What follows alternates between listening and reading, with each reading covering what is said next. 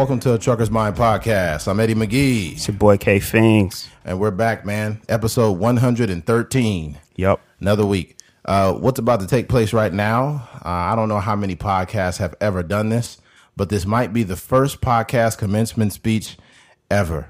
okay, I'm, I'm saying that without actually having the knowledge of somebody ever doing it, but I'm going to take my shot at this. All right. Hello, class of 2020.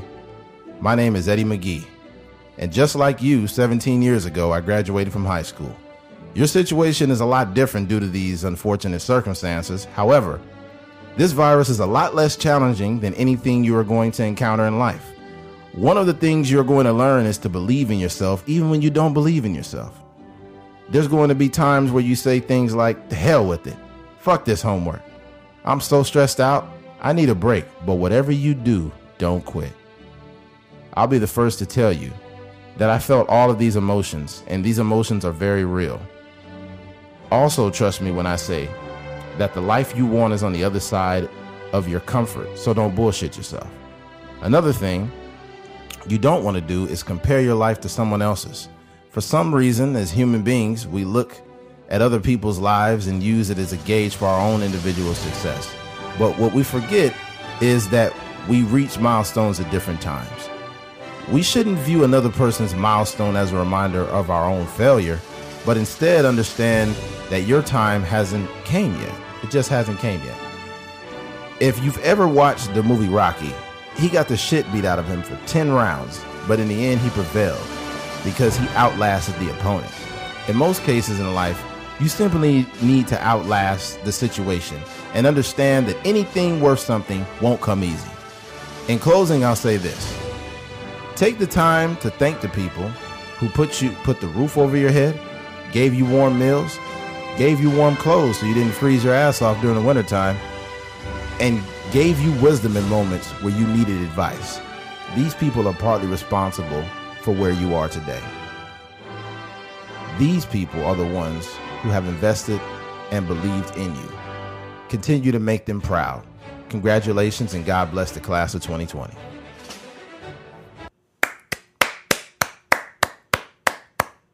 All right, let's get into it. All right, uh, switching gears. Quavo, the rapper from the Migos. You've heard of him before. He's never heard a commencement speech.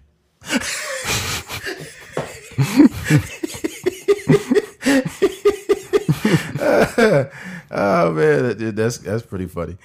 um, but yeah, man, Quavo from the Migos. Uh, Quavo graduated. He just graduated from high school, and uh, a lot of people were confused. They're like, he just graduated, right? But he was proud of the fact that he graduated. He took a picture of him in his cap and gown, and he had his he got his high school diploma. And a lot of people showed him love, like, man, congratulations, good job, this and that. But, you know, uh, Quavo is 29 years old, so he's been out of high school over 10 years. And there was people making fun of him, right?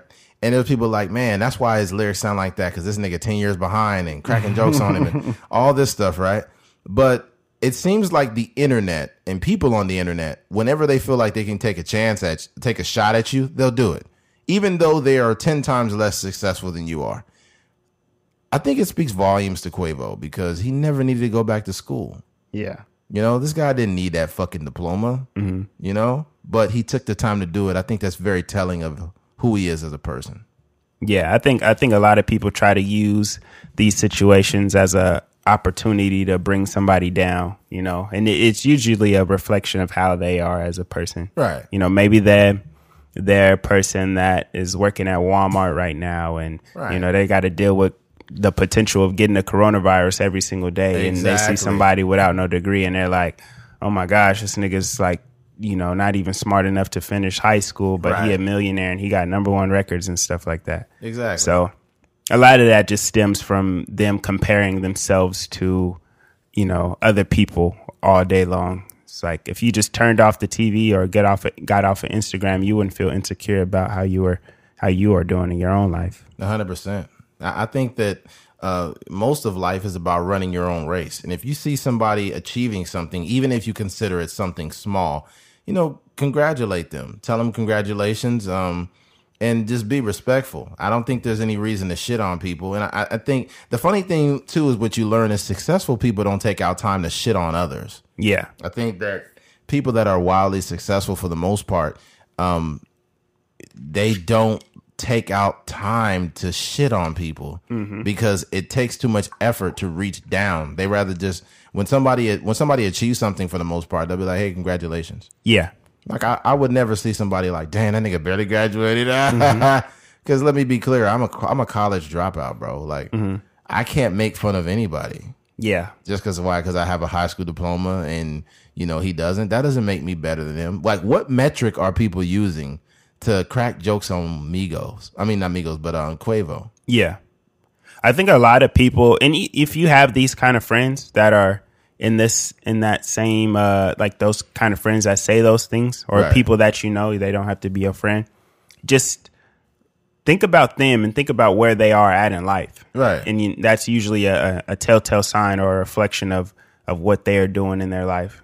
Because a lot of those people that I see um, that are commenting and saying those those kind of sentiments about certain people, Right. they're working like regular jobs and it's nothing wrong with working a regular jobs a regular job but you can tell that they're not satisfied with, with what they Right. where they are at in life Yeah, I bet you somebody in those comments making fun of him just got through sucking dick for forty dollars. so you out here sucking dick for forty dollars, and I didn't work you out here sucking dick for forty dollars, mm-hmm. and you cracking jokes on Quavo. Yeah Like, get out of here, man. And and I think that this goes with a lot of other people. Like, for example, um, let's use us. Me and Keith see us being in very high places within the next coming years or whenever. You know, we don't know when that is. But when that happens, I guarantee you there's gonna be somebody like, yeah, you know, they thought they was doing something with the podcast. Yeah, they getting paid money now, but I could have did the same thing. You know, it's not like they doing something great. yeah And that's what people do. They they try to take a shot at somebody, even when there's no shot to be taken. Mm-hmm. And it's I see it a lot. I see it a lot, especially like in the the comedy world, especially like the local comedy world out here. It's so many people with egos that haven't done anything. Right. It just gets annoying. Like a lot, there's you know a couple people in particular that, um, so there'll be certain showcases and stuff like that, and they'll bring a headliner from wherever, whether it's a guy from L.A. or a guy from uh, the Bay Area or something. They'll bring them down here, and they're what will happen is that the headliner will go on, and they they will. A lot of these guys are seasoned guys, and Right. you know the t- the talent level is you know it's it, it is what it is. You know there could be a person, or you can tell a joke funnier than Yeah. you know Dave Chappelle potentially. It's just you know a night by night basis, right. um, but you know, a lot of these guys, they'll be like, "Oh, this, you know, this dude wasn't that funny at all. Like he from L.A. and he been at the comedy store. He ain't even that funny. And he been he been at whatever comedy club in the Bay Area and he not even that funny. Or this dude opened up for such and such. He not funny at all. Right. And then that comes from them comparing themselves, but also knowing that they aren't as successful as these people. 100%. percent mm-hmm. Yeah. I think that what really, what people hate is when someone reminds them of what they're not. Yeah. Right. So you could be looking and watching TV or something and somebody pops up and you're an artist and that person's popular and you're not. And you're like, fuck. You know, because you realize that you have not made it where you want to. Mm-hmm. Sometimes people envy others because that person's actually doing what they're passionate about. I'm telling you, Yeah. that happens all the time, and you have to be mindful of that type of energy from the people you're surrounded by. 100%. And it may not even be your your friend, friend, but you know people you work with.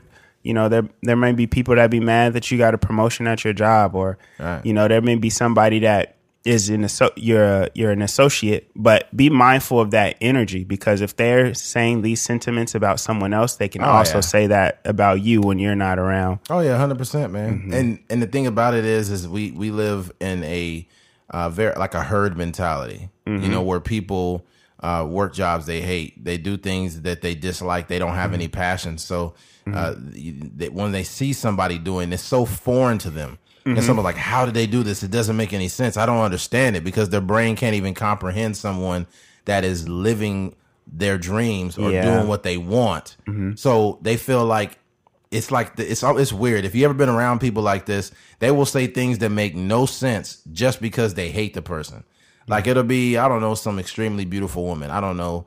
Uh, take your pick.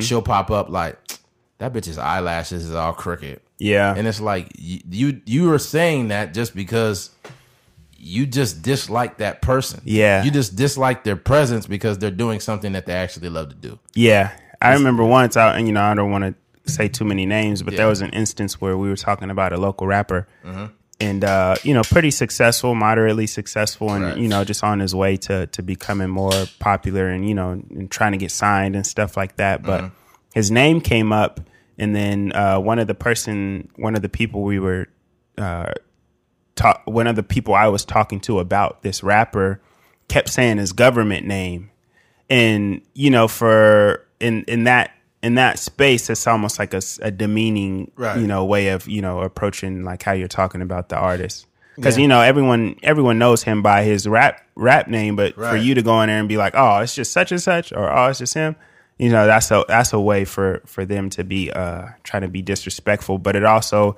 goes back to that same idea of you you know probably feeling a little bit insecure about your own success but seeing that you know even us mentioning his name says something because that means he's doing something out here you know in that in that in the music industry Hundred percent. Uh, you know, I'll say this in closing. I, I anybody that can look at someone else and feel inferior, it just means one thing simply is that you just don't believe in yourself. yeah And I think if you see somebody achieving some type of a milestone and you don't give them, excuse me, a burp.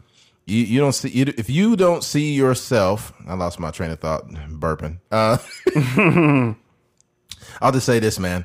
If you have any type of gripe with someone doing something positive, it says a lot about you. And I think that you got to look deep inside and figure out what's fucked up and fix it. yeah Because if you're that fucked up to where you can't give people credit for doing something right, they're not taking food out of your mouth, they're not stealing from your family, you got no reason. You really shouldn't have any reason to say something bad. yeah they ain't done nothing to you but you Yeah. just bringing straight negative energy to they to they progress Yeah, I knew a mm-hmm. dude. I used to work with a dude that got blocked by Joe Budden mm-hmm. because he was always talking shit to Joe Budden. Yeah. and Joe Budden blocked him, and he's like, "Oh, I can't believe that fool blocked me." I was like, what do you "Motherfucker, expect what'd you expect? You was being a fucking troll, and he Yeah. blocked your stupid Yeah. ass." And then he's like, oh, "I can't believe he blocked me, man. I don't understand." I'm like, "Dude." And it's just it, it's hate, and people make fun of Joe Budden for uh, his hit single uh, "Pump It Up," right?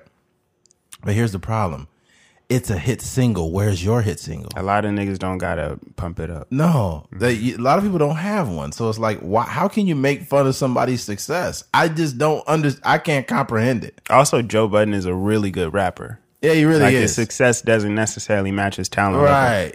So Yeah, he people really can is. say what it, they want to, but you can't rap better than Joe Budden. Nah, most people cannot rap better than Joe Budden. Period. All right. Check the um thing again. what thing? The board. Oh, let me see.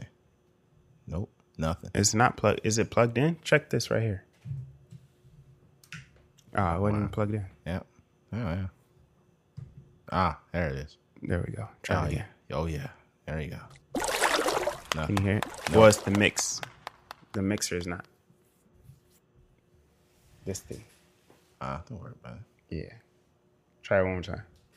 Yes, this it, now the sound's distorted. Just try it and let's see if it. That's that was it. Nothing. Yo quiero Taco Bell. It's all distorted. You might have to cut something out. Go ahead. Yeah. Um switching gears. Uh Joe Biden. I don't know how many of you guys have heard the conversation between Joe Bar- Joe Biden and Charlamagne the God, uh, where Charlamagne was interviewing Joe Biden and he was talking about a black agenda and X and Y. And here's the clip. It's a long way until November. We got more questions. You got more questions, but I tell you, if you have a problem figuring out whether you're for me or Trump, and you ain't black. All right, what you get from that clip is basically Joe Biden stating, like, if you're considering voting for Donald Trump, you don't know if you're voting for Donald Trump or me, you ain't black. I just think that this is why Barack didn't let Biden talk very much. and uh, what I find hilarious is the fact that you were, uh, you know, next to a black president for eight years and you didn't realize that this was inappropriate. It's like, yo, I don't need an old white man to, you know, to dictate what my blackness is if I don't vote for him or not. This is something that white people will never experience. This is why you know, there's when they talk about like whether it's white privilege or whatever the case, and people say, "Oh, white privilege doesn't exist. This doesn't make sense." What black man can tell a white person, "You ain't white if you don't like uh, skateboards or some shit," and then still get votes from white people? That just doesn't fucking happen. But in America, you could be an old white man and say, "You ain't black if you don't vote for me," and it's like, motherfucker, please. Mm-hmm. I don't. Are you kidding me, man? And this is why I have an issue. I have a dem, I have an issue with Democrats and Republicans. Like I just have a just general issue, and the general issue is that we got an outdated system, man. And you got over ninety percent of black votes, and this is how you treat black people. Like, man, it did this this like it makes you not want to vote. What's the point of me voting? First of all, Trump is gonna run away with this shit. Period. That's my opinion. Right? And then you got this motherfucker doing this, and if he lost any votes, then he's already done. Like I don't I don't really have any energy to vote for somebody talking like this. Yeah, it, it brings me back to what uh, they were talking about with with P Diddy as far as um, he was saying like you know we gon' we gonna hold our vote hostage or something like Right. that, and he got a lot of backlash for that. But um, I think now in you know just what happened with the, this during this past week, um, that statement is now more prevalent than it was when he actually said it Right. because I feel the same way. It's like you you get tired of like the we don't have to vote. The No. the the right to vote is a right to vote or Right. right, not to vote. Exactly. So the fact that we continuously keep getting these um these politicians that are you know disrespectful to us or all these politicians that don't have an agenda for us but also they want us to vote for them. Like i, I don't think that flies anymore. No, like you have to you have to go out and bring me into the voting process. Hundred percent. especially in a um, in a state like California, it's almost like you know we already know you're gonna win California just because it's a democratic state, Right. So we shouldn't we shouldn't feel obligated to to vote for him just because he's just because he's a Democrat. And Mexi- Mexicans shouldn't either, and you know a- the Asian community and the you know Native American and nobody should feel obligated to vote for somebody that's not gonna help you out. No, and the thing about it too is this, and what we mean by black agenda is a real black agenda, and here's the reason why. If you don't understand what we mean, you might want to open up a book because uh, the government is complicit in oppressing the black community, and people say, "Oh God," they just look for any reason to blame somebody for it. Look at the history. Redlining, one of the most egregious forms of household discrimination. That's why ghettos exist. The reason why ghettos exist is not because black people is lazy and don't get jobs. They exist based on the fact that middle class black folks lived in these areas next to white people. And back in the day, the white people were empowered by the government and black people were not. It is that fucking simple. And and peop, and redlining is still prevalent in America today, even though it's not, because they're when basically when white America was empowered by the government that that allowed them to help their lineage. So you have you you're able to positively aff- affect your lineage by you know uh, inheriting the home or buying other properties. Black people don't they never had nothing to fucking leverage. Yeah, so a lot of them has been stuck in the hood, which is fucked up. And the, these same schools in these areas are underfunded. They got books that the books look fucked up. And basically, I don't want to you know go way into a fucking wormhole because I would have to, but people don't talk about these things. And I think that if the government had to, they would have to admit the wrongdoing to the black community, and they just won't do it. And when they did an interview with Joe Biden, this motherfucker was acting like, oh, you know, uh, they- talked about the there was a '94 crime bill, and uh, he he basically did not own up to any wrongdoing. yeah. So it's like, bro, how do you expect for a community of people that you were complicit in oppressing and locking up forever, Yeah. and now we're supposed to vote for you, man? Yeah, I, I mean, in, in the the good thing about, and I only made this realization right after Joe Biden made that statement. Um, I always, I was always under the impression like, yo, your vote is, you know, I mean, your uh, your vote is important. Everybody Right. needs to vote. You know, um, you know, this these these bills and these you know the voting for the president pres- presidency really affects our community. And I am going to vote, you know, depending on what bills and stuff are on the thing, and you know, if we're voting for congressmen and senators and stuff like Right. that, I'm gonna I'm gonna vote. But when it comes to the presidency, um, if I don't see anybody on there that I I, I really care for, and it don't seem to like it will play out that way, then I'm not voting. I'm definitely not voting for Joe Biden. This nigga is Yeah, tripping. you, you trash, bro. Yeah. Y- you know you got, and the thing about it is, is this is the second election where you got two motherfuckers that you don't want to vote for. Mm. Don't want to vote for Trump, didn't want to vote for Hillary. Now I don't want to vote for Biden or Trump. Yeah. Like it, the thing that the, the number one thing that I would say the black community needs uh, in elections is integrity, and I feel like my integrity is in question when I'm voting for a motherfucker that I don't even like.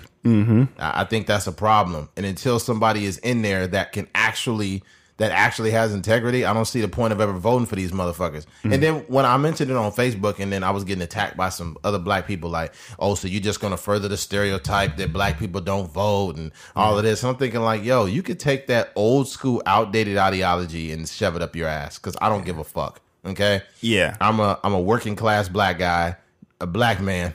Mm-hmm. and I don't need some motherfucker telling me that I'm not black if I don't vote for him. That that doesn't make any sense. Uh, also, the reason I want to hold my vote is because what I realize is that um, over the past four years, my life has not been that terrible. Right. So in turn, it feels like who- it doesn't matter who the president is, and it's different to be, you know, ignorant Right. and be out here like, man, I ain't voting because I'm too lazy or whatever. But Right. it's different when you're informed and you're making a conscious decision not to go out and uh, you know put your put your uh, vote in because it's like. I, you know, it's it's almost more powerful, and to Exactly. and to not vote is also to vote. You know what I mean? Yeah. Not voting is a it's it's saying something, and it's actually you know conducive to you know the way the numbers will play out. So And I think it's like, and and people don't realize they're trying to tell me like, you need to vote because we got to get this clown out of office, and and it's just like, look, man, like this is the second time we've been in this situation, right? And I think that the people elected Trump, and if they elect him again, so be it. All I know is that you got, okay, imagine this. Imagine you don't like Brussels sprouts, right? yeah, and then you get two plates. You get a Brussels sprouts, and then on the side it got ranch, and then you get another plate of Brussels sprouts, and then it got hot sauce. Uh, it's still Brussels sprouts. Mm-hmm. And, and you don't like Brussels sprouts. I know it's a fucked up analogy. Basically, you got to choose between. there's some vegan out there like, oh my gosh, that sounds so delicious. It's a vegan listener like I'm getting so moist. oh man, I'm quivering down there. if you want to have foreplay with a vegan, you just be like, "You like that broccoli stick? Huh? Yeah, you like the way I rub that broccoli on your mouth? huh? That's funny. Oh dang! Oh man, you know vegans. You know you know what they listen to for headphones? Beats. this nigga stupid. This nigga-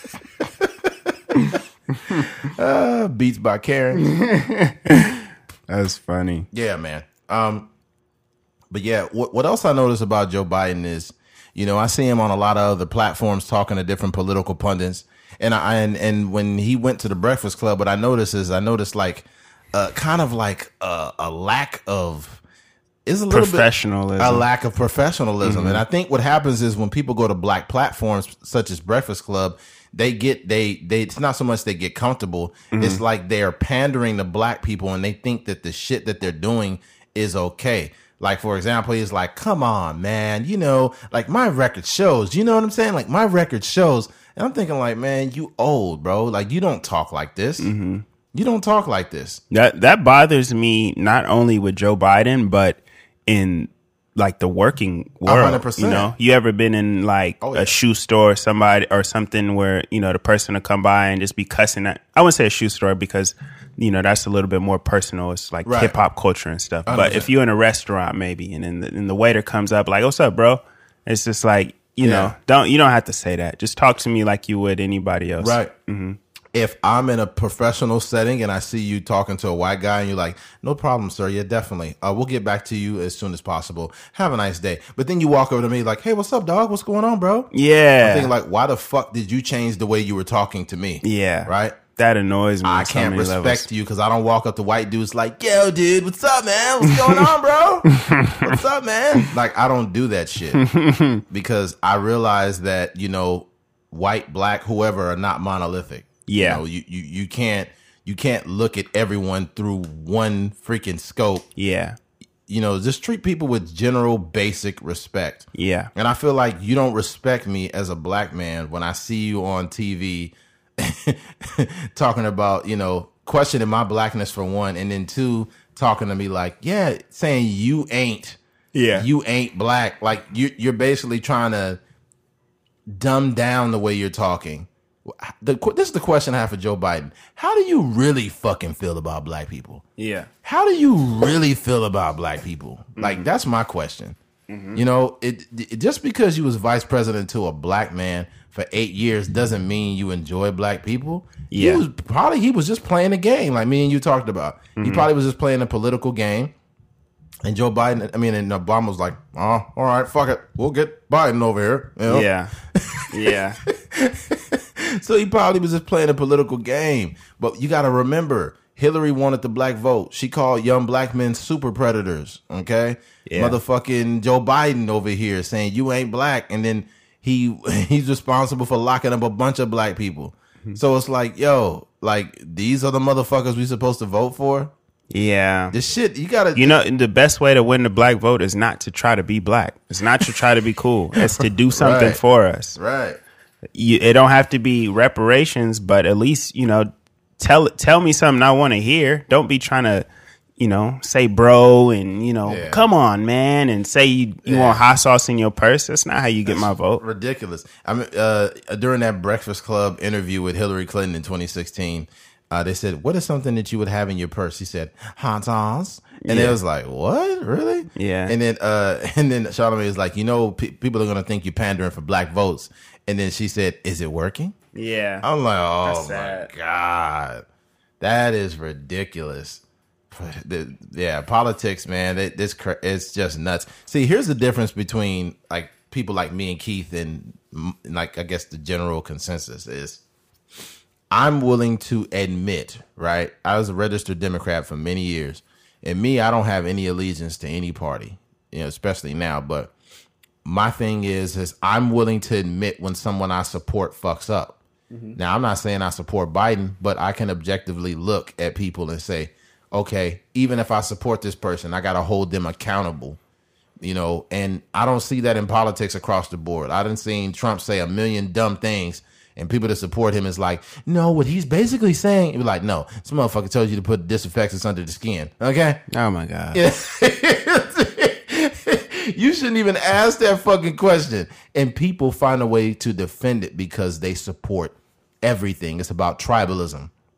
They don't give a fuck about um, objectively looking at something and say, hey, he fucked up. Yeah, it's a, I mean, it's a lot of like, it's just clowns across the board. Right. So I don't really know what they expect from us, and Right. you know, like you, you always said, there's this there's this uh, agenda to push back black people to to get to go to the polls, Right. but at the same time, like you know, most of them are just making in, ignorant decisions. But when 100%. you're when you're um, when you're researched and when you know what's really going on, I I can stand by somebody that says I'm not voting for. 100%. I'm not voting during this election. I'll tell you what, though. I'll tell you why I know that uh, um, politicians don't give a shit about black people. This is why. Um, and once again, I'm going to have to reference everyone listening to the podcast. Make sure you please do the research because what you're going to do is you'll listen to me and invalidate what I'm saying. Not only because I'm saying it, but because I'm black and it seems like I'm coming off biased. But the current landscape of the world with COVID 19 proved that reparations can be a real thing for black people. And it's not a handout. It's based on the fact that that oppressed black people for many years have not been giving any fucking empowerment from the government, actually having things taken away from them. Where did all this money come from out of nowhere? Mm-hmm. Out of nowhere. Black people represent what, 14% of the country? How hard would it be to empower 14% of the whole country? Not very fucking hard. Yeah. Right. So the whole reparations conversation is a real conversation. But you notice when when when Democrats get the conversation, they're like they they just kind of like blow over it. Yeah. And it's like, dude, you're not trying to help black people. You feel like black people are a poor investment, Yeah. which is why you don't like having that conversation. Yeah. And this is one of the reasons why I don't see a point in voting based on the fact that if motherfuckers are not really trying to fix what they broke, I'm saying fix what they broke. Don't give black people handouts. I don't believe in that. I believe in fixing what you broke and it's still broken and you have not fucking fixed it. That is my gripe. Yeah, if you if you look at the statistics, the a lot of the unemployment rates hover around like 12, 13, 14% depending Right. on um, and some of them a little bit higher than that, maybe in the, in the 18 or 19% range Right. in, in certain states uh, currently. And all those people are getting their 25% each Mm-hmm. week, you know, of, of their rate or 30% of their of their previous um, salary. Right. But they're also getting that 600 extra dollars a week. Yeah. So what I'm saying is if there's 13, 14% black people, Mm-hmm.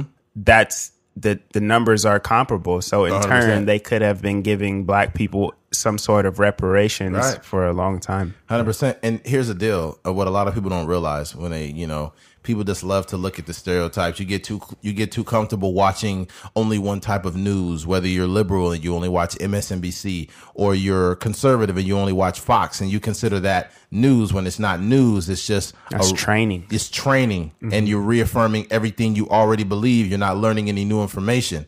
So here's the deal: if look up Forty Acres and a Mule, right? Forty Acres and a Mule were that was something that was supposed to empower black people after slavery that they did not fucking get. Now I think there was some very few black people got it, mm-hmm. but even getting Forty Acres and a Mule after slavery would have put black people so far ahead that they would have still been reaping the benefits to the day if you, I think I don't know what the percentage is, but if you look at how many black people own land versus white people, I'm sure it's a, a great yeah, disparity. crazy. A Just think about how many black people we know that own a house. Right. You know, Yeah. I know in my my family, um, probably one. My Yeah. aunt, yeah, Yeah. Things like that or affect. two, maybe two. Sorry. th- oh no, I'm sorry. Mm-hmm. Yeah. Things like that affect generations. Yeah, Generations. Because if one person doesn't have something, how can they give that to someone else? And then if that person doesn't have anything, how can they give anything to someone else? It you have in order for you to have generational wealth or some type of generational thing to pass down, um, you have to be an outlier.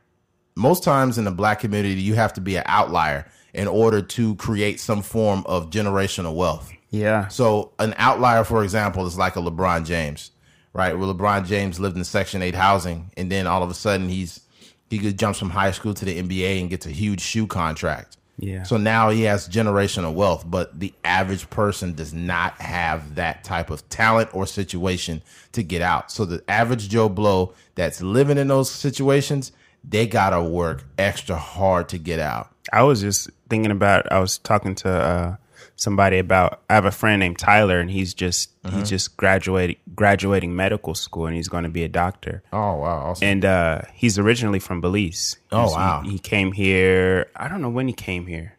Maybe when he was in middle school or something like that. Uh-huh.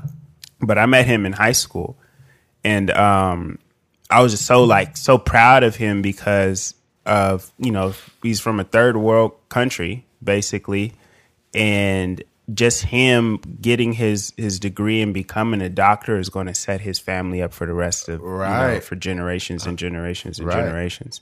So I was thinking about that. I was like, yo, that's so so dope for him. Um, Right. and he and he's maybe not even thinking about it in that aspect, but he gonna be he gonna be all right. Yeah, you, you look at that situation. He becomes a doctor. Um, he buys a property. Um, imagine he gets one more property, so he has two properties. Uh, then you know he may pass it down to his kids. His kids get the property, and let's say they're successful, and then they see it's it's that's how it works. I don't think people understand, but if you're listening to this, and obviously you may, if you're non-black, whoever you are, just from a very general aspect, if you're a person that has some form of property that can be passed down to your children, and if they're responsible with it, that's on them. But they still had the opportunity That's the key thing missing from a lot of black America is the opportunity. And now the problem too is is that it's gone so many generations of black people that have not been empowered. It's turned into a mental like a mental uh I won't say a mental illness, but like a lack of of self worth almost. Because it's like, well, I ain't got shit. Who cares? I ain't yeah. I ain't got shit. You know? Even gonna- if even if you look at like you know certain people's houses and the way they take care of themselves in certain Yeah. apartment complexes and stuff yeah, out it's here. different. Yeah, it was.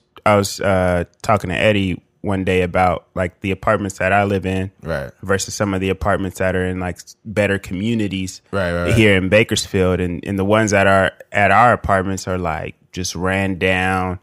Um, a lot of times the the trash men will come and they'll dump the trash, but they'll leave it all in the parking lot and just kind of like slung everywhere. But I'll be at you know certain other apartments and you know that are more well put together, more Right. well kept in like the you know upper communities, Right, right, right. and they have like con- confined um placements you know little doors Yeah. on the on the um trash cans and stuff like that and it's just just seeing those two things juxtaposed against each other it, it tells you everything you need to know about 100%. how you know people care about their community so It's not only how they care about it, but it's also how other people perceive it. Mm-hmm. So anybody that that hears about the, the east side of Bakersfield, you know, in the rougher area, they'll be like, "Oh, that place is garbage," or "Oh, it's trash," or this and that, and they tend to res- respect not. They tend to not only respect the area, but they tend to respect the people even less.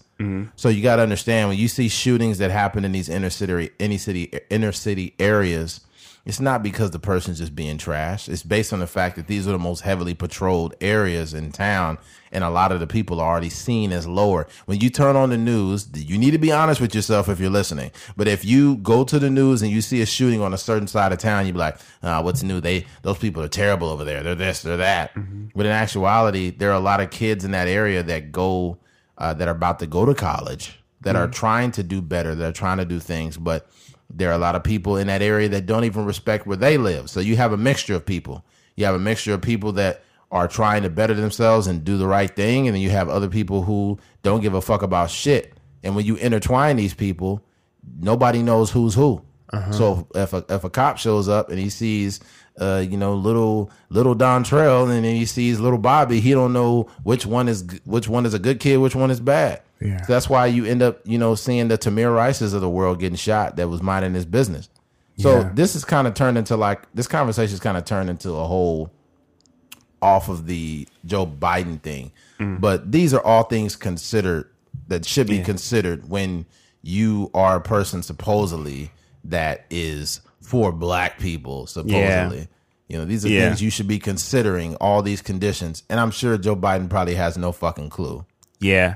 To kind of go back to that point you were talking about with the like the certain areas in town and you like people having these perceptions of certain areas Right. of town. Um that's what that really sways like the the the the community like Bakersfield you know, this is everywhere in you know in the world but in, in our specific case we're talking about Bakersfield. Right. that really sways how people are thinking about you know certain community. Like we were just having a conversation earlier about how like- like for for for our it's the the east side of Bakersfield and how mm-hmm. it has a you know it, it has a a perception of being like a crime ridden place and Right. you know a lot of poverty and you know people breaking into houses et cetera et cetera but what we were saying was that because we've been in certain places and we lived in certain places and we know people that live in certain areas, there's good communities that are tucked off into quote unquote the worst neighborhood or the worst Very side true. of town. Very true. Yeah. So that kind of goes with that perception. If we had never been able to move around different places and have friends that live over here and live over here, we would always have this perception like, yo, like, you know, the east side of Bakersfield is terrible. That's the worst. We would never move there. I want to live in the southwest and something stuff like that. So yeah. Yeah. Uh, all I know is, man, is uh, yeah, we, we definitely got to make some changes in in from the political, uh, basically dealing with politics in general. Because this is just this is just flat out sad, man. Yeah. It's just it's just a fucking it's a fuck fest over there, man. Yeah. What we have to realize too is that these people uh they work for us. Yeah. and they also have to earn our votes. You know what I mean? That's why we're that's why we pay taxes, and that's why we you know do certain things as, as far as like jury duty and all these things Mm-hmm. to uphold our uh, our end of the bargain. But also Right. we, they have to work for us because we're the people that are spending you know our time to go out to the polls. And, and and in turn we have to hold these people accountable. And i think the the most powerful thing a person has in this in this aspect and this is each individual person they have their vote. Right. you know so they have we have to make sure whatever community you're in if you're in the lgbt community and you're searching for different you know rights and stuff for your community if you're black if you're mexican if you know if you're asian whatever you have to uh make sure that the person that you're voting for or the person in your political party you have to make sure that they're actually trying to help you and that's what it really boils down to Uh, you know what it boils down to also? I think Joe Biden doesn't even know where he is. Like I, honestly, Joe Biden, I think he has like like some type of early dementia or something. Yeah This guy has so many times where he fucks up during interviews and it's concerning. I'm like, dude, this motherfucker is like a robot. I don't know. Yeah. Joe Biden said, in, in November, I plan on beating Joe Biden. I'm like, what? that's crazy You beating yourself? He don't even know who the fuck he's up against, dude. This shit is it's so strange. I've never seen somebody that fucks up this often. Mm-hmm. Something's wrong with this guy. Yeah, Joe Biden. Joe Biden, the type of dude that be like, like, so how do you feel today, Joe Biden? He'd be like, ah, I'm great. I'm in the shower. He'd be like, what? you doing an interview, Joe? What the fuck? Anyways, yeah. Switching gears. Uh, Joe Rogan. I'm no, I'm not sure how many of you guys are familiar with the deal he just made with Spotify. Um, but he made a licensing deal with Spotify. Um, rumored around a hundred million dollars. Nobody knows the exact number. Uh, however, this is a huge play for for podcasts in general because a lot of people don't put value on podcasts. They just like, oh yeah, I listen to some podcasts for fun, or or podcast creators are like, yeah, just do it for a hobby for fun. But what you need to understand is that there is a whole market for podcasting um, where you can make a significant amount of money, right? And Joe Rogan is literally the Michael Jordan of podcasts, right? And what Spotify is doing is they're getting pretty aggressive with you know looking for talent, and they already got Joe Budden on there. Now you got Joe Rogan. You got both the Joes on one platform. So now they're creating, they're getting so many, you know, uh, so much traffic being driven to Spotify that it's they're they're gonna make all the money that they, that they, that they gave Joe Rogan back. yeah Mind you, this is all during a pandemic, so it's like there's certain industries that die and fail and go down the hole. But look at podcasts, Jesus Christ, man, and and not only Joe Rogan, but I looked at what other podcasts are making because these things aren't really public knowledge a lot of times. I don't know how many are familiar with the podcast called Call Her Daddy, but it's these two white chicks that talk about sucking dick and shit. But uh that's funny dead serious. You gotta listen to this podcast. Uh, I don't no i don't no, I know, right? I don't, I don't listen to it. I'm not a regular, but I've heard them on there, and they're on bar, uh, on Barstool. But Yeah. Um, they talk about you know partying and, and and different sex experiences and shit, and it and it gets really played out. It's not a very uh, there's not like it's not very uh, there's not there's not a lot of value in it personally. That's just my personal opinion. But I find out that these chicks are getting paid a half a million dollars a year to talk about sucking dick. And I'm just like, God damn, like you're paying these chicks this much money to talk pretty much about nothing. Yeah. You know, but um, a podcast such as me and Keith, who are starting from the ground up and building a huge um, just a huge uh, not not only a following. Our following is still growing, uh, but we have a a, a bit huge catalog. So we're doing all the work because this podcast is going to get paid.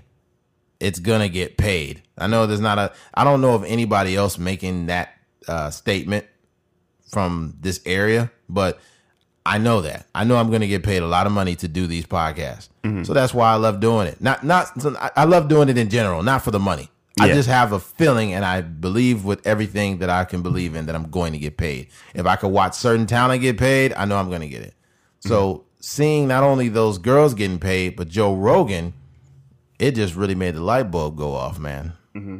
I'm just waiting for Spotify to get that check ready. That's, That's real. on. Yeah, I think um, we uh, we had a conversation, you know, over over a year ago. I think Yeah, exactly. you know before um, like right after Joe Budden got his contract with Spotify, and for us, we're just figuring this thing out on the fly. But I was Right. telling Eddie, I was like, "Yo, this is like this is this deal is um like almost unprecedented, and we don't know the numbers, but it wasn't really even about the numbers."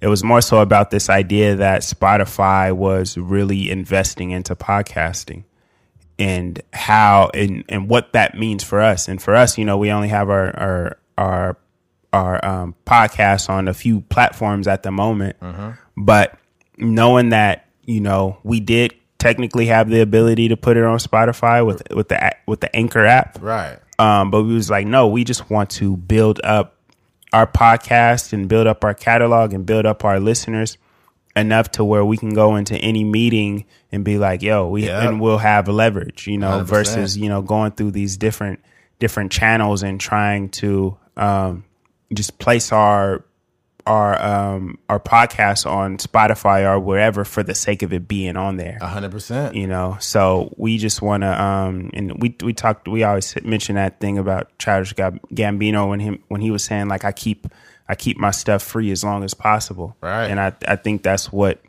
we're doing um with this. And even you know even when it gets on when Joe Rogan's thing gets on Spotify it's still free. But you know it's just about attention. And when you have attention you can um you can leverage that into in and monetize that in, in certain ways that you can't when you're just trying to force your way into these different rooms. Exactly, man. Mm-hmm. You got to have the work there. Mm-hmm. So the thing about it is, our work is some it's unprecedented. Like you, you, you got two guys, right, that attack this podcast space as if it's you know a job. You know, a lot of people are not putting out podcasts every week. They're just not. They're mm-hmm. just not putting it out. That's just what they do. But I think there's different levels of passion. You know, there's the NBA player who obviously is being paid a lot of money to play the game, but it took work to get there. Mm-hmm. Then you have the collegiate player that, you know, didn't quite make it to the league, but did pretty good. Then you got the guy that just shoots around and goes to the park. And a lot of people are just people that go to the park in the podcast space. They don't really That's have real. they don't really have intentions of making it to that next level. But I think that my motivation comes from working a regular job. I just think that working a regular job is not meant for me. I'm not meant to be the guy that works a job for 40 years and gets a gold watch and retires. That's just not my thing. My thing is to do what I want through the podcast space, space, and also lose, use the podcast to leverage other areas of business where I can make even more money, and then that will allow me to, you know, I would be in that same uh, class I mentioned earlier. I would be basically like an outlier. I'd be the guy that has a lot of money, but my thing is, is not to have a lot of money to buy fancy shit and show off. M- me having a lot of money would be based uh, on giving other people opportunities um, and using the podcast to create those also, mm-hmm. and just giving back to my city. Those Yeah. are those are the reason why I want to do it. Yeah, yeah, yeah. Yeah, I think you know, like we said before, it's just uh it's it's empowering and and we talked about you know this at the beginning of the podcast and the different way we feel about success versus like how the hater or whomever Right. would feel about it and you know this is a perfect example of how you should approach these type of situations Right. you know, when we seen that deal, when we seen Joe Budden's deal, when we see Joe Rogan's deal, you know, the first thing that we thought about is, yo, that's dope. Shout out to, you know, Joe Rogan, Joe Budden for doing these, you know, significant deals with Spotify. But at the same time, it was like, what, why can't we do the same thing? Or why can't we be in those positions with enough work? And we know it's going to take a lot of work because Yeah. we're starting from ground zero. We're just two people in Bakersfield that decided to to do a podcast, but at the same time, like we know that our conversations are comparable. We've gotten confirmation from you know certain people that listen to the podcast, random people in Brooklyn and random people in different cities and truck drivers and all these different you know college students and all these thing, things 100%. just just reaching out to us and genuinely appreciating our content. So we know in our hearts, and we have also got confirmation from outside sources that Right. we can do whatever these people are doing. Right. So, um, with that said, we just we just gonna keep grinding and you know people will be able to look back on this podcast or listen to this podcast and be like, "Yo, man, like they actually talked about what they were going to do and then they did it." Hundred percent. You got to be a little bit crazy to believe this shit, though, because I, I think that the average person is only going. They're only going to look so far, and they'll be like, mm, "Nah, I'm just gonna go back to work." And it's like, no, you can't do that because the average person does not do what they love every day, right? So if you can, if you can put yourself in a position to do what you love for the rest of your life, why not fight for it? You know, we're we're all going to die someday. Yeah. I don't want to get too preachy on here, but I rather die fighting for what I believe in, and I believe in this podcast. And a lot of people uh, that have sent me messages and whatnot, I I seriously appreciate it, and this is why.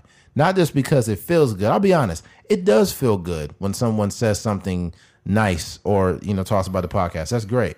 I I truly love that. But what I love about it the most is not only are these um, these messages unsolicited, like I'm not like soliciting things for them to you know pop up and tell me something but it's because these people are special. They took out the time to listen to two unproven guys on a podcast and they actually enjoyed it. Yeah. So that's a big deal. So I look at these these people um differently based on the fact that I would love to have at least another 500 people just like you. Yeah. I don't want a bunch of Joe Blows. I want a bunch of people like you because you're awesome, and that's the type of audience that I would love to have listening to this podcast.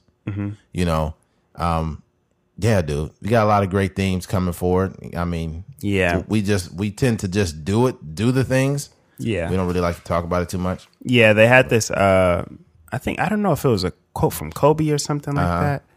Um, and you you you kind of had that reference, like the sports reference earlier, but it was talking about um, like pickup games versus like diligent practice. Right. And they were saying it's a lot of guys out there that like to play basketball in the summer and you know go to the little open runs and stuff like that. But they were saying like, or he was saying like when it comes down to the the actual work, you're not getting that much practice in during those games because Right. you know if y'all going to 11, if y'all going to 12 or whatever or 13, whatever the the, the regular number is, um, you may get up five shots in that in that whole the whole course of the game because Wow. you know it's four other people on the Right. court and they're gonna take up some shots. You're gonna pass the ball around Right. or whatever. Um, but when it comes to actual working on your skills, when you're just in the gym by yourself or you and a trainer, you're able to put up thousands or 500 shots um, of, of genuine practice. And um, I think that's the same way we approach this this podcast. 100%, You know, man. We're practicing throughout the week. We you know researching content, make sure we're we're uh, we're um, doing our research before we come in come in and record on on Sunday nights. Right. Um, and you know it's the same same same scenario. Yeah, man. I, I think it's also awesome. Um, uh, shout out to Pat McAfee. Pat McAfee stated, you know, it's awesome when other podcasts or people like Joe Rogan win because, you know, the question is who's next, right? And if you're a person that knows you're gonna continue to remain diligent in doing what you like, what you love to do, that's good. Because if I see somebody that that does something comparable to me and they win, I'm like, hmm. Yeah, Like he, even if let's say he got a hundred million, I'm like, I know me and Keith at least good for at least you know seven hundred thousand a piece.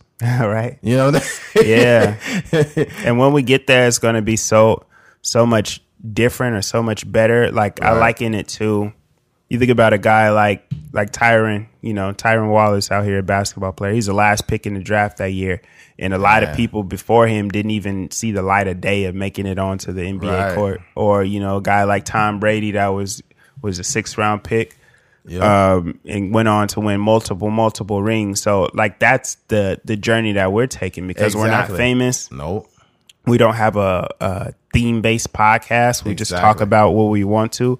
We're not even a pop culture podcast. We do talk about things, but half of our content is really just stuff that we just Yeah. like experience on a week to week basis. Yeah. So, you know, this is it's, you know it's dope that we even the success that we have thus far. I think just the other day we were putting together all the numbers on all the different platforms, and we have like roughly like thirty thousand listens across the board. Yeah. Um, and that's you know that's impressive for two guys that just you know Yeah. just regular two regular dudes. Yeah, I, I think it's, it says a lot too because you know I'm I'm not some cool DJ motherfucker like I'm in I'm in the clubs all the time. I don't work for the radio. I'm I'm not one of those guys. I'm a truck driver. You Yeah. know, that's what I do for a living. So for people to take interest in a truck driver, that's kind of very rare. It's probably one of the most uninteresting people ever. Okay, so, so for somebody to take time for to do that, and and then you know Keith also, you know Keith is a little more interesting to me out in the space because he's a little younger and you know he you know does videos and all kinds of other shit. Mm-hmm. But I'm not even out doing that. Mm-hmm. So yeah, I think it's it's really cool to get the attention that we've gotten thus far. I just think I think that eventually it's going to amplify times ten, and when it does that, that's when them checks gonna start coming, Yeah, and that's when we're gonna go even harder for the platform. yeah, Got to get the people what they want, man. yeah. Yeah. Uh, switching gears. Um, since uh, COVID 19, there are certain businesses that have flourished, right? And yeah, some people are making a lot of money right now, a lot of money. Um, so far, you got uh, Jeff Bezos, Mark Zuckerberg, and also Elon Musk. They've made a combination of four hundred and thirty-four billion dollars as a as a collective which is fucking insane. But that's what happens when your business has some form of like, you know, sustainability during pandemics or recession. So this one says uh, Zuckerberg had the biggest gains with uh, Bezos adding 34.6 billion to his wealth and Zuckerberg adding 25 billion. According to a report, uh, according to the report from Americans for Tax Fairness and the blank of states were locked down from May 19th I'm missing something there. Anyways, uh, th- to make a long story short, these guys are fucking rich.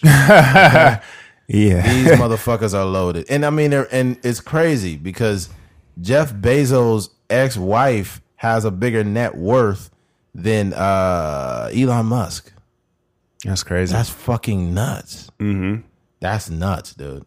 Yeah, I think um, one of the the the things that I that you notice about this this certain time is that the rich get richer, right? Oh yeah, of course. You think about um, think about the uh, excuse me, think about the the lines that you see out in your city when you're driving by. You see lines packed at Chick Fil A. You see lines packed at In and Out. You Yeah, oh see God. lines outside of Walmart. You see Target wrapped around the corner. All these different stores. Right. We're supposed to be in a recession. The, the stock market was Right. down. You know, record to record lows and all, all of these kind of things. But still, people were somehow finding a way to spend money. Oh yeah. So essentially, that's that's what happened with these guys. Like you know, you, you own a you know you own a certain corporation or a company, and like Amazon, and you know, first of all, all these freaking uh, sanitary um, products Oh, and you know and toilet paper and all these was just shipping out like Oh, my like God. crazy. And then on top of the fact that people got these stimulus checks and Yeah. all they want to do is buy bikes Yeah. and you know all TVs these yeah buy TVs and stuff like that. They had some statistic that said that you know the bike sales had went up crazy over the course of you know since the the coronavirus buying weights online and shit. Yeah, buying all kind of just just spending money. So that's why these people are getting richer. You know. Yeah. Um, I seen another thing that was saying like uh like fifty seven percent in a certain year, or I don't know if this was over the course of like forever, but Right. fifty seven percent of Fortune five hundred companies were started during a recession. That's crazy. So it's just it just kind of goes to show that like a recession has this like negative stigma Right. attached to it, but at Right. the same time, it's an opportunity for you to double down on whatever you're doing on your Yeah. passion or your business or whatever, and actually come out on the come out better on on the opposite side. A recession is bad for a worker bee, but it's good for an entrepreneur. Yeah, because an entrepreneur is trying to find a way to innovate or fast track the mm-hmm. business. So once some shit, once the shit gets back, once everybody gets back rolling, now people will be like, "Oh fuck, I didn't know they had that. This guy's awesome." Mm-hmm. So now you got to there's the the next Mark Zuckerberg or Jeff Bezos has already started doing his thing. We just don't know who the fuck he is. yeah. He started probably in February. Mhm, probably started in February, and then now his shit's really taking off. Mm-hmm. And by the end of the year, they're gonna say this guy is worth twelve billion dollars. You'd be like, God damn, who the fuck is this? Yeah, I think I, I'm I'm I'm you know I'm, I'm working on stuff personally right now to you know further my business and further my portfolio and stuff like that. But I think you know just from my perspective, and I know there's a lot of you know probably some computer programmers out there and some some inventors and engineers and stuff out there that are really working on things. Right. But from my perspective, it was like um, when the coronavirus hit, it it helped me slow down because a lot of stuff was moving fast Right. and stuff like that. And um, what I was able to do is because I wasn't able to meet up with so many people or like have these certain meetings or shoot videos and stuff all the time, I was able to just sit down and and decompress and really focus on the things that I needed to um, in order to come out on the other end of this um, this quarantine in a better position. And I feel like you know I I, I really utilize these uh, couple of months to to really put myself in a position to to do some you know amazing things on the other end of this this virus. And that's exactly what Jeff Bezos and a lot of these other guys are doing. Jeff Bezos is probably buying more property, hiring more people, opening more warehouses. You know, Mark Zuckerberg, they're probably doubling down on the technology. I think um, Facebook just bought Giphy, I believe, if I'm not mistaken. Giphy is like the it's like Oh, a website that has yeah, all the like yeah. a wormhole of gifts. Yeah, yeah, yeah. Um, and who else was on? It was Mark Zuckerberg, Jeff Bezos. Who's the yeah third person Mark on there? and Elon Musk. and Elon Musk. Yeah, and Elon Musk is essentially forcing people. He's trying to force his way out of California. So you know that nigga's crazy. Nah, he just reopened this shit. Yeah, but he was threatening to move out of Mm-hmm. California. Um, you know, trying to sue California and stuff yeah, like that. strong armed them motherfuckers too. Yeah, they don't want. That's a lot of business. They don't want that to be, you know, Mm-hmm. to leave in the state. And then one of the politicians said, "Fuck Elon." Yeah. I, I talked about it. That was that's it. And these politicians just getting worse. Yeah, It's I think people. Not everybody should have a voice. Nah, There's no reason to disrespect Elon Musk in that manner. nah. Some people Yeah. just need to shut the fuck up. Yeah, Yeah, some people really should try shutting the fuck up. But uh, basically, the whole the whole reason for this topic is because if you are during this pandemic, if you have a business that could sustain uh, this, then this is very telling. Just how we seen Joe Rogan, and he got this huge deal for Spotify, and it's great for podcasters like us to see it. I think the average person seeing this that has some form of has like an entrepreneur spirit to them and they see this they probably thinking like yo what kind of service can i provide that can last during a pandemic yeah. what is something that i can provide that no one else can right and if you can come up with something i guarantee you it's gonna it's gonna explode Yeah, yeah. absolutely It's Just gonna- and, and on top of that, just make sure you really love it, because right if you're gonna be um, doing this consistently, and you know the money could be cool, but you know sometimes.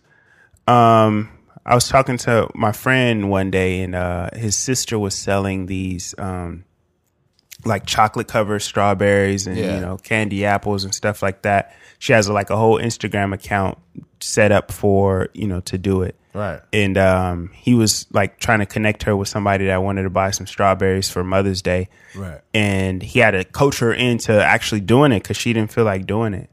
And you know, I say all that to say like, if it was something she genuinely loved, it wouldn't have been an issue. a hundred percent but you Man, know, that's a great even you know, the money it, it doesn't even matter. If she, I think she ended up making like sixty bucks, and I don't know how much of that was profit, but right you know, anybody in their right mind would jump up at 60, uh, jump up for, you know, 60 bucks. 'cause that's just, that's easy money. Right. But because she didn't actually love making the strawberries, it might have been a task for her. She was, you know, thinking about not even doing it. So, Yeah, sometimes you gotta you gotta realize like you may not love the deed or the certain thing in general, but the the amount of empowerment you feel by creating and, and making something with your hands and making money off of like basically off of your likeness mm-hmm. because you've used you've created something and now you're selling it. I think it's better to create something on your own and sell it than go to a place and clock in and get treated like a bitch all day. I think that's a little bit it's more empowering to do something that you actually are good at Mm-hmm. Because this is how the structure works. And I don't like the structure. I'll be very clear. The structure of America is go to work and make somebody else rich. Yeah. Period. I don't care how much money you think you make or whatever. If you go to a job that you don't control, you are making someone else rich. I'm sick and tired of just the whole structure in general. Yeah. You know what I mean? Like I mm-hmm. rather I rather be in a business like as a collaborative with Keith. So, you know, the money touches way less hands. It touches me and Keith's hands, and that's it. Mm-hmm. That's it. We produce our own content also, so we don't even have a producer. Yeah. So if you got a podcast and you're making over a half a million dollars a year, that means me and Keith is getting all of that. yeah. You know? yeah. So it's something to think about, man. Yeah, yeah. I think um, you know, I just want all of our listeners out there, it doesn't even really matter where you work. And I know some of our listeners are like business owners and stuff like that and are and they are doing what they want to uh or the what they love. Yeah, they're getting paid to eat the booty. but there's you know a lot of you know our of our listeners that are actually doing what they love to do um but for those of you who aren't you gotta you gotta really look at yourself in the mirror and and and tell yourself or coach yourself into you know making that transition into doing what you love if you are working a, a minimum wage job right now but you really want to you know, uh, design, do interior design, or you really want to do photography or whatever the case may be, make sure you're putting in a little bit of time every day to, Right. you know, hone your skill and hone your craft so that, you know, come two, three years down the line, you can make that smooth transition into doing your doing your own thing for the for the rest of your life. You could do that, or you could make some uh, chicken sandwiches at Cane, at Raising Cane's. yeah, and be dealing with angry customers all day. Yeah, dealing with angry customers and the goddamn chicken strips all fucking day. Mm-hmm. You could do that. Yeah. You know, if you claim if you claim to say you hate your job, then you got to lean into your passion. Yeah. That's all you can do. And if you don't have a passion, think about what you like doing. But the problem is though, some people the things they like doing are too toxic. They be like, I love drinking. That's true. How can I get paid to drink all day? Yes, and then but it's something like, how can I get paid to give blowjobs? I be like, well, you know, there's actually a place for that. The place called OnlyFans. This place called OnlyFans or Pornhub. You go to one of those. People be uploading their sex videos, man, on these platforms, making money, man. Oh yeah. Yeah, that's something to think about. If you would- if right now, I'm telling you, there's some people that's probably married or you know or whatever. They be on their OnlyFans. That OnlyFans is like the new strip club now. Oh yeah.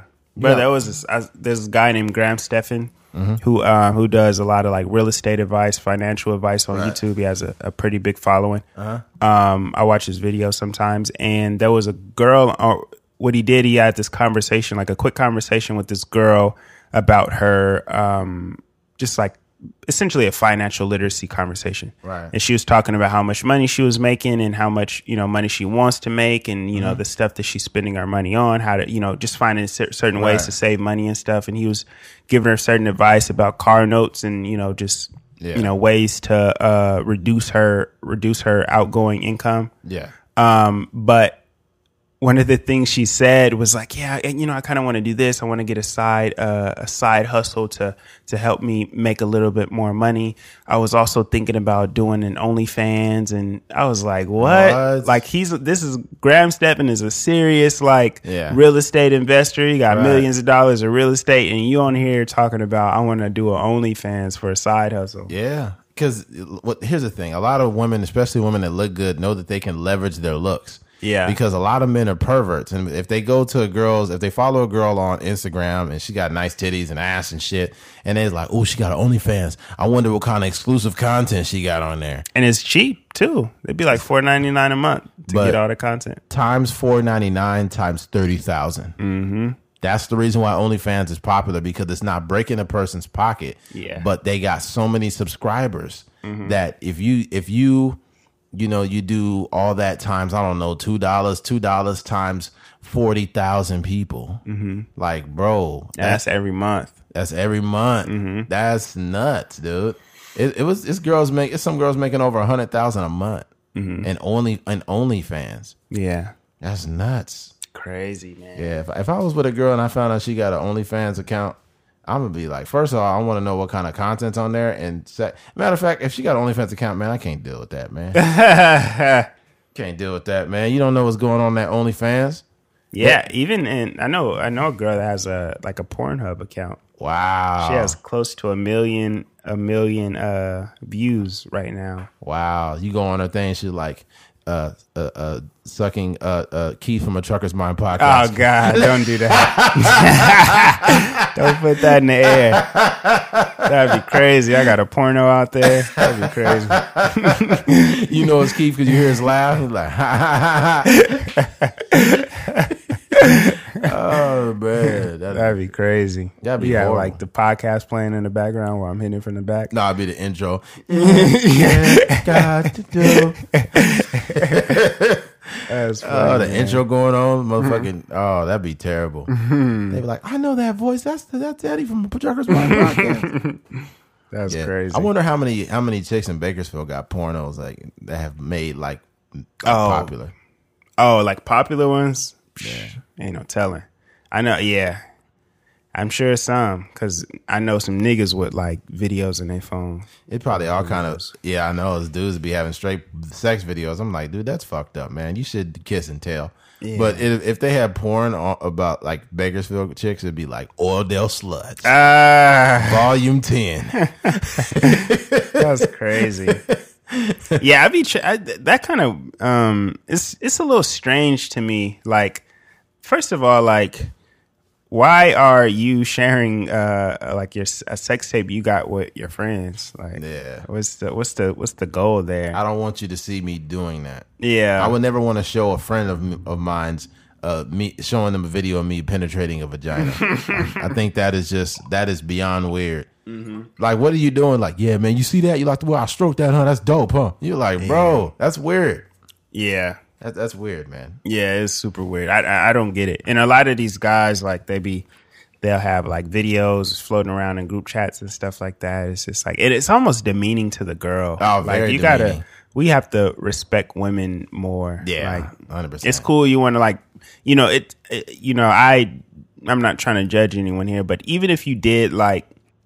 If you did record the video and it was like consensual, like both of you knew, Right. and you just watched it for your own personal pleasure in your, Right. in your in your alone time, but like the fact that it's like this, it's like trading cards, Right, It's like right, Pokemon right. cards when niggas would be just in group chats sharing different Yeah. videos and pictures and stuff. That's just that's bad. I don't trust that, man. That's Yeah. that's weird. Mm-hmm. But I, I think I had a video before, and I looked at it. I was like, dang, I was turning that pussy up. you made a video. yeah, I did before. That's Back in crazy. Back in the day, I just would turn it on, turn the video on, and be like, wow, that's crazy. I was smacking that. Yep. And then, then you just delete it or get rid of it. But I never showed anybody. Yeah, I can't do that. I just don't like. Yeah, and for me, like I genuinely care about women, so I don't want to be out here like. Same here. Yeah.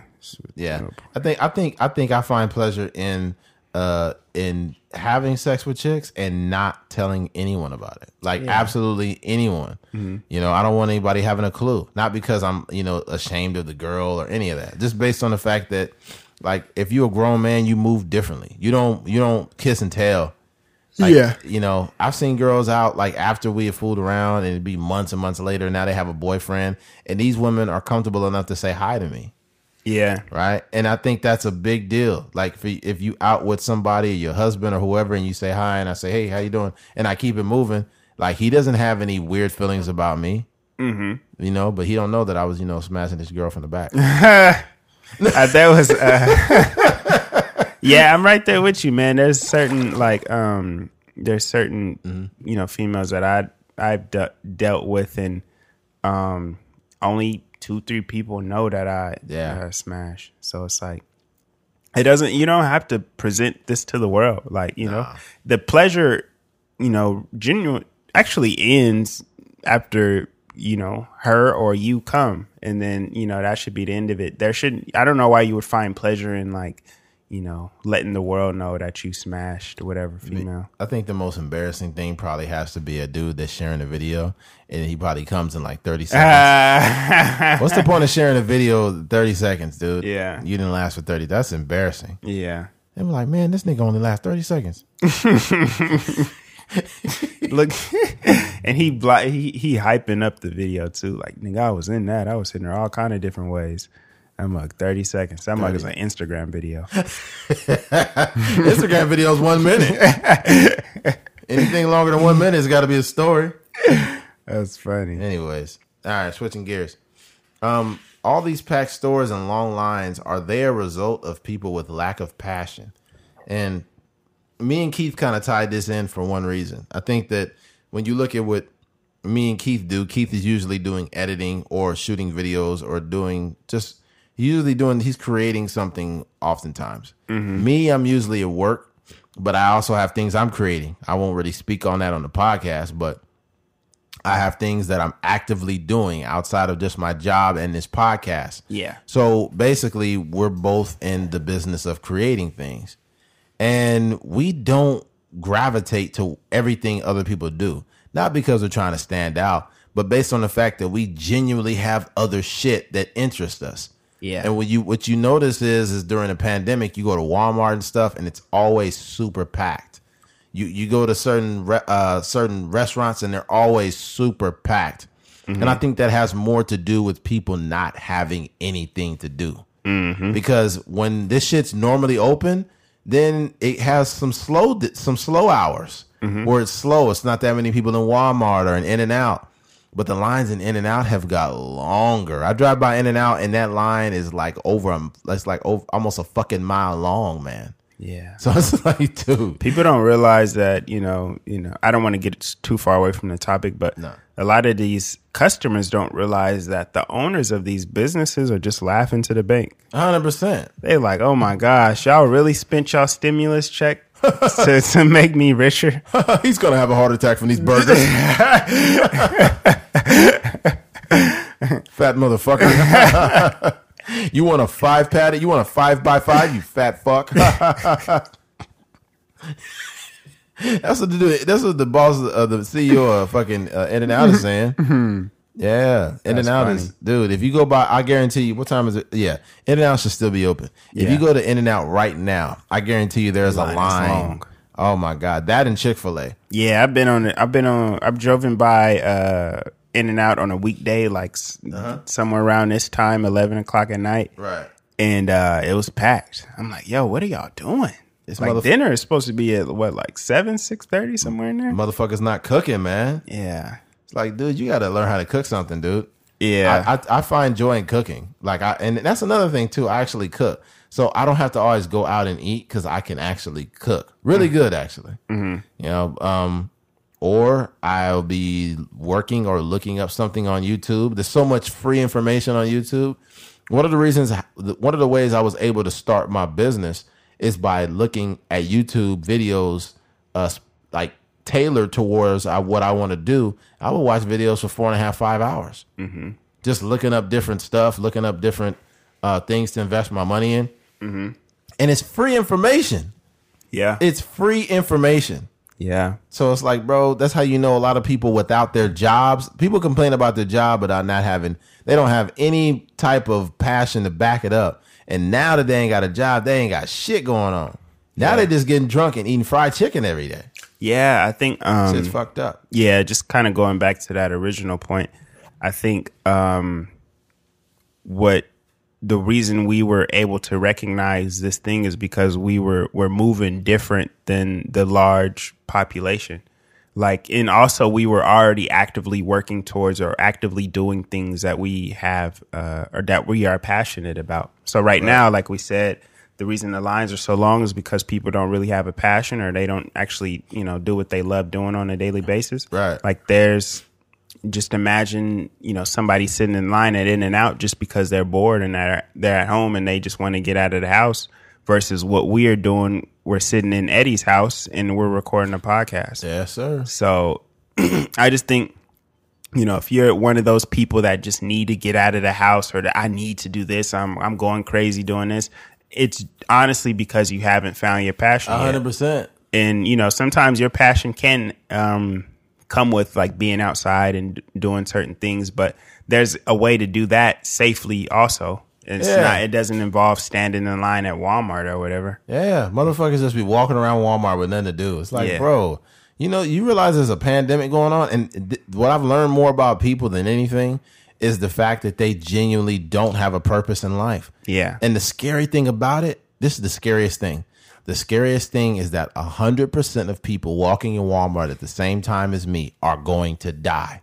Yeah. We are all going to fucking die.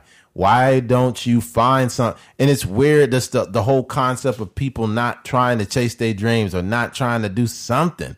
It's weird. And then mm-hmm. I think the scariest thing for me now is to die with a bunch of regret of not doing the things that I had the opportunity to do. Mm-hmm.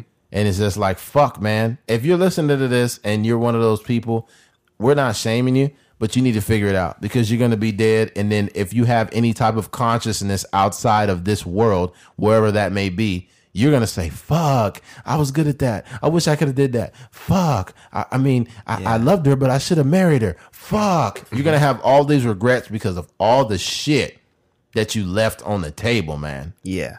and you just like you gotta figure something out, man. I don't know what it is, and I don't want to sound like a broken record, but goddamn, you gotta figure something out. dude. Yeah, yeah. And like you said before, it's um so much so much game in the world right now. All right. And even if you do have to make a small investment of fifteen dollars or twenty dollars, whether that's a book or a little master class or something like that, um, be willing to to to to dive into this that process and, and learn about whatever. 100%. Um, you know, like we we said before, there's you know people that talk to Eddie, talk to me all the time about podcasts. Yo, I want to start a podcast. How can I start a podcast? It's like and then I tell them and they don't do shit. Yes, it's super easy. Like even do it. and even if you're not, um, you know, getting the whole production like we have, we've invested, you know, maybe a couple thousand dollars into like all the stuff that we have. Mm-hmm.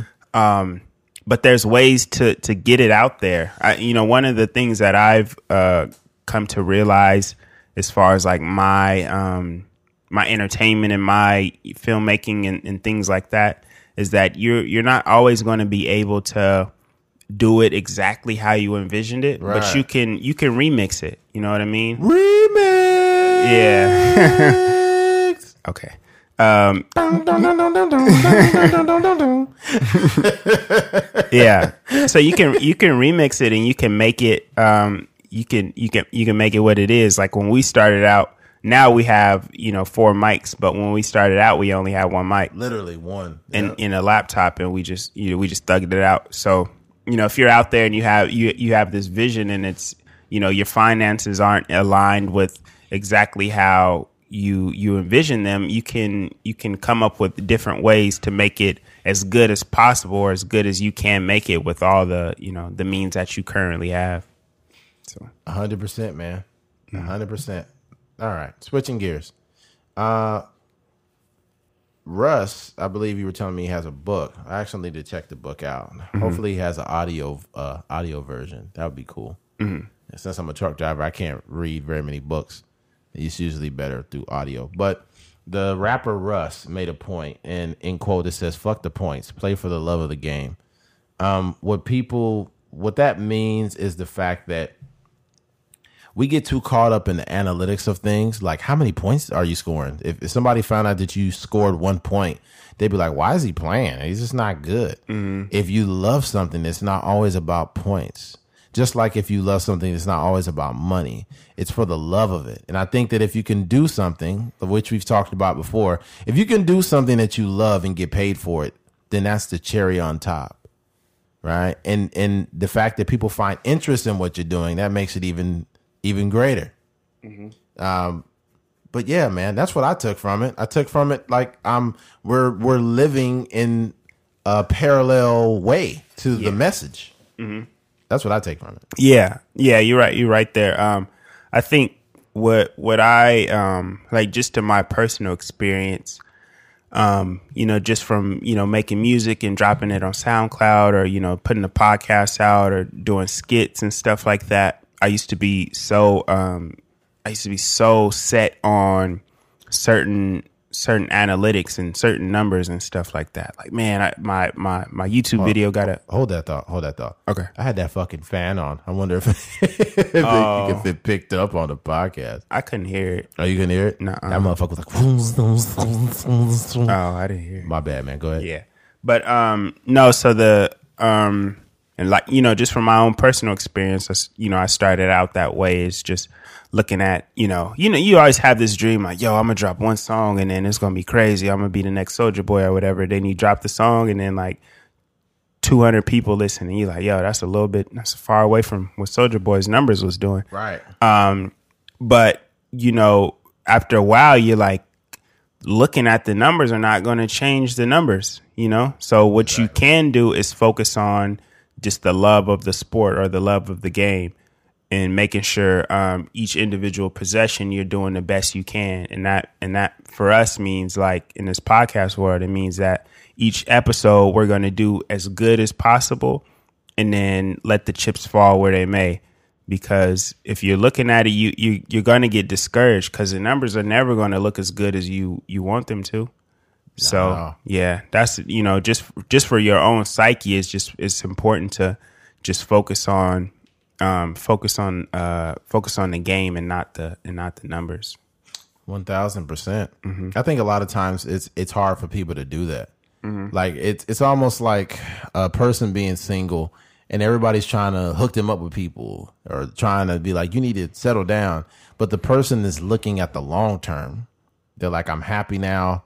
You know, this is where I want to be. But people are trying to hook them up with somebody because they only see happiness through another person. Yeah. But they don't see it from, you know, yourself. Mm-hmm. They figure like you need someone else to be happy. So people are looking at it from two different vantage points. Mm-hmm. They're like, oh, you need somebody. But you're like, nah, I love myself. Mm-hmm. So this is, I'm going to move in accordance to me loving myself, right?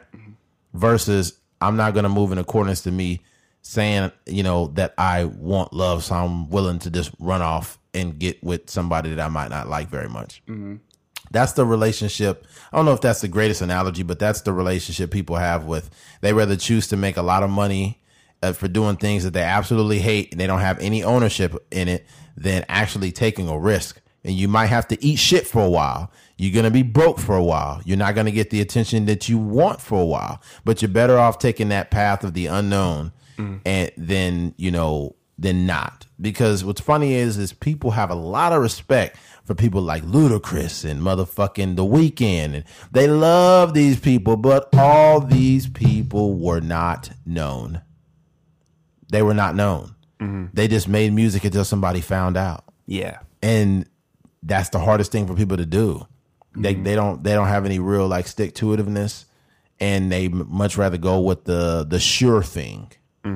So there's a there's a whole I don't know. There's just a whole lot that that the whole that it uh encompasses. But yeah, that's that on that man. Yeah, I think a lot, part of that too is like when you are so focused on the numbers, um, you could start to do, uh, you could start to almost like lose the passion for it, or you may fall into something where you're not actually doing it for the love.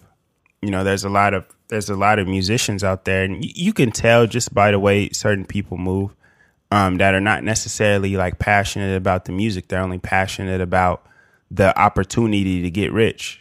Exactly. And that's genu- that's generally why people stop, why they're ahead. In podcasts, the same way.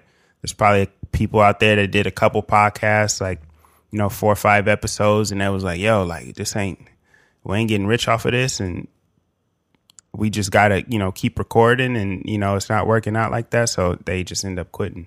Yeah. Yeah, so Yeah. You gotta stand for the long term, man. Mm-hmm. It's a it's a long game, man. I'm looking my thing is I'm not just looking at you know another year from now. I'm looking down five, six years down the pipeline.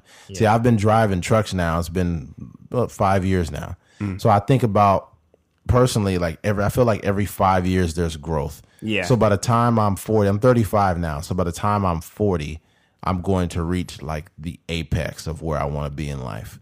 yeah, And I feel like as long as I'm doing the work, I'm going to get there gradually because Yeah. each year has gotten better for me since 2015. Literally. 15 was better than 14. Then then 16 was better than 15. Then 17 was better than 16 and on and on all the way to now. And mm-hmm. that's the honest to God truth. Yeah. And that's what I expect going forward. I have no intentions of taking any steps back. Yeah, I just um, a couple of days ago made a uh, like a short term and long term goal chart, and I just wrote down stuff about the podcast, what I want to do in the film industry, et cetera, et cetera. And uh, that's one of the things that I've been kind of looking forward to. Also, is that just focusing on each individual play, and in turn, you know, when you look up two years from now, you got thirty thousand listens on your podcast. You, know, Right. you look up two, three years down the line, you got you know a deal, or you know you got you look you know six, seven, eight years down the line, and you you know you got one of the a ranked podcast on Spotify. So that's that's really what it boils down to. Hundred percent. Well, I don't got much else uh, on this podcast, uh, but I will leave with this. Once again, I would like to congratulate the class of 2020. I'm not sure how many high school kids are listening to this, and I really think you shouldn't because it's not good for your ears. Um, but um, yeah, it's it's it's gonna it's rough. You know, a lot of these kids did not get to go across the stage, and a lot of their family probably wanted them w- wanted to have that moment.